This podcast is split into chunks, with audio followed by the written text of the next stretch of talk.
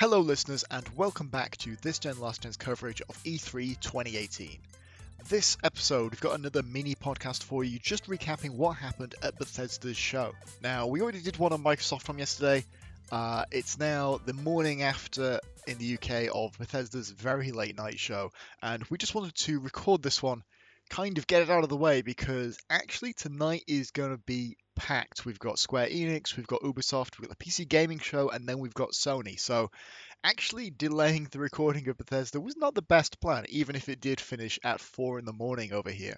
Now, Bethesda had a pretty good show, but also an extremely weird show. In fact, probably the weirdest show of E3 so far.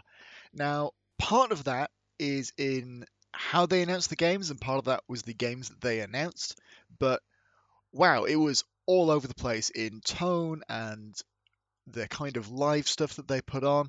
Uh, there was a big nod at the start to the fact that Walmart Canada, as I'm sure that anyone listening to this kind of E3 podcast will know, uh, you're going to be following this sort of news. Walmart Canada leaked a whole bunch of video game titles, like upcoming unannounced games. And one of them that Bethesda's really leaned into was the leak of Rage 2. And uh, to introduce Rage 2, they trotted out Andrew WK for a live performance, which is not something I expected to see in 2018, and I must say, I'm impressed by the fact that Andrew WK doesn't seem to have aged in the 15 or 20 years since I you know, saw him performing on Kerrang in the early 2000s. So there's that. But Rage 2 itself actually does look pretty cool. You know, I never played the original, there's no attachment for me there. And this new one has been heavily kind of rebranded, rejigged to really draw on stuff like Borderlands, uh, Mad Max Fury Road, and uh, since it's being developed by Avalanche, or at least in part by Avalanche, uh, there's obviously a ton of influence from their own Mad Max game that they released uh, not too long ago. Uh, incidentally, Avalanche must be kind of a huge studio at this point because they're working on this uh, on on Rage 2. They've got uh, Just Cause 4 coming out, and I think there's a third game that I'm honestly forgetting at the same time.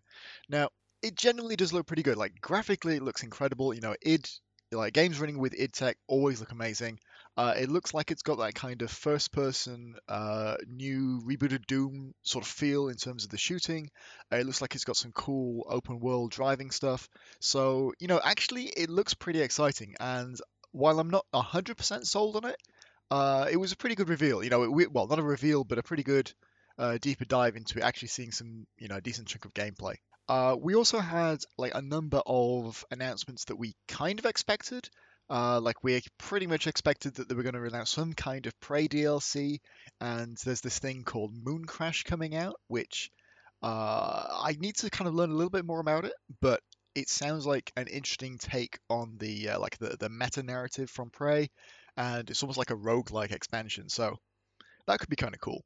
And I think that's supposed to be out right now. Uh, they announced it during the show, it wasn't immediately on the PSN, but I think it's supposed to be already here. There's also uh, stuff like uh, New Game Plus and a survival mode. Uh, so there's a few different things that they've added into Prey to, to keep that going.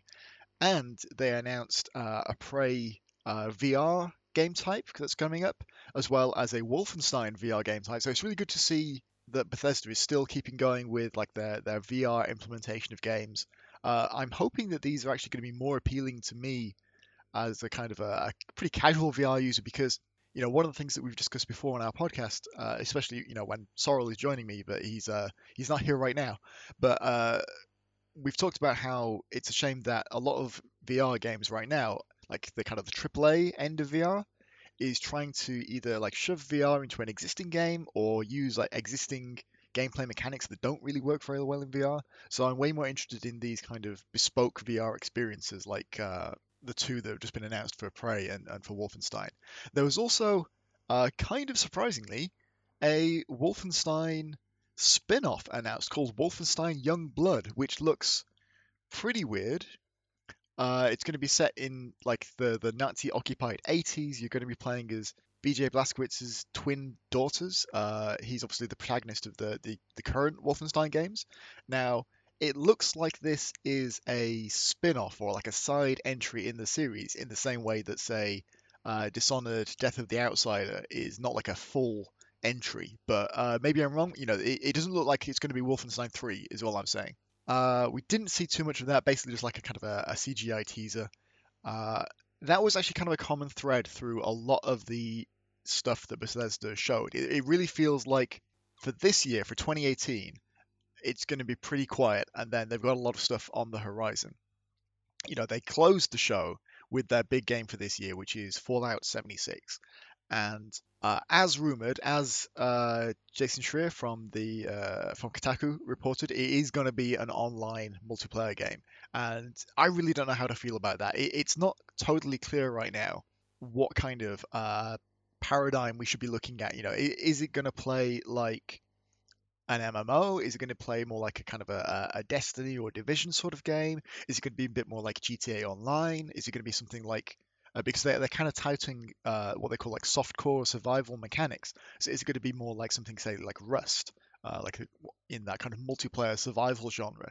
It's kind of hard to say. They've said it's not going to have just like thousands of players running around. You might have a few dozen on a server at any one time. But they're also touting the idea that you can you can play it solo, you can like quest for stuff, uh, but there seems to be this like open world PvP uh, up to the point where the like one of the big gimmicks is that you can find nuclear launch codes and nuke areas of the map. So uh, it, it's kind of hard to imagine how you can get that kind of traditional Fallout feel uh, and this like the the base building that they're bringing back from from Fallout 4 uh, with this kind of constant threat of PvP and, your progress being literally nuked. And I hope it just doesn't devolve into this kind of uh, GTA Online scenario where, as they've added more and more stuff, you've now got to the point where like the really rich players and a lot of the players have basically uh, it's, it's well known that like GTA Online has a, a, a, real like hacking problem, so people can basically just hoard money very easily and then buy into like the really expensive uh, like orbital laser strikes and things and just kind of disrupt the game for everyone else. So while it does sound kind of cool and I am intrigued by the possibility of playing a Fallout style game in, in co-op or in multiplayer, uh, I, am really hesitant on that, and I hope that this is, uh, you know, they've built it as Fallout 76. It sounds like it's going to be a side entry. Uh, you know, it it sounds like an experiment, like the Elder Scrolls Online is an experiment, and not a replacement for like the next single player entry in that series. And uh, one of the final announcements in their press conference was that yes, they are working on the Elder Scrolls 6.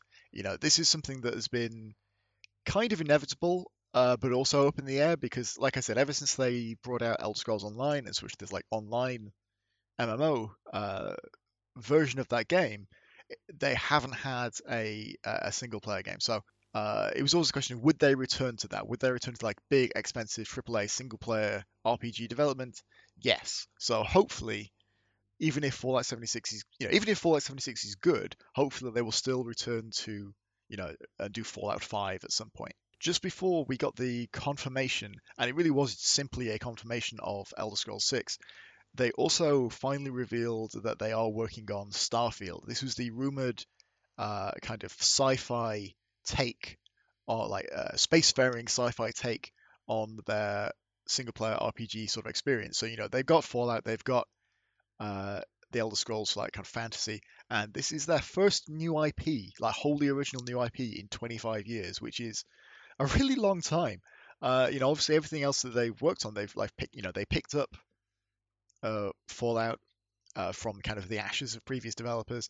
They uh, acquired id uh, not so long ago and continued with like Doom and so on and Wolfenstein. So yeah, it, it's it's pretty cool that they're actually developing something new. You know, we always like to see new IP, and there was only a very very brief teaser image, like a teaser uh, shot of a, a kind of a kind of a cool spacecraft orbiting a planet, but it opens up a lot of possibilities. And I'm intrigued by what they're going to do with that. So they made it sound like uh, Starfield is going to come first, and then the Elder Scrolls 6, uh, but both of them are going to be next gen titles. And this is interesting because you know, following Microsoft's conference, we we had confirmation that yeah, uh, as expected, Microsoft is working on the next generation Xbox, and we don't know when it's going to hit. We don't know if it's going to be uh, late 2019. I think that's a, that's a possibility. Uh, kind of November, uh, like holiday season 2019. Uh, maybe, uh, you know, as I said before, maybe not until 2020. That's my hope. I want to get more life out of the current gen. Uh, my personal probably my personal favorite announcement from uh, Bethesda's show is got to be Doom Eternal. I was hoping that we would see something new from Doom. I was expecting maybe some DLC or like a, an expansion, but this is a full-fledged sequel. It looks like it's kind of taking the like the Doom Hell on Earth concept. Uh, I'm really excited because Doom was just a whole lot of fun. I really love like the feel of the shooting. Uh, everything about it is really great.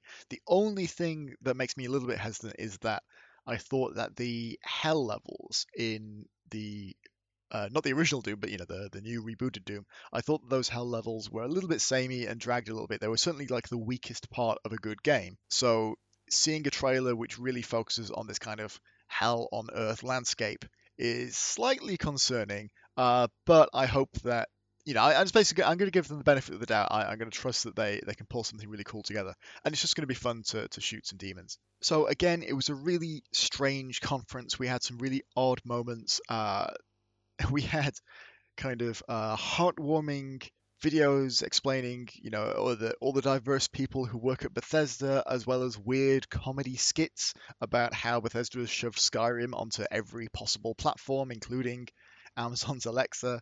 Uh, they had Andrew WK performing, and they unveiled uh, Elder Scrolls Blades, which is a new, like, first-person mobile game take on Elder Scrolls.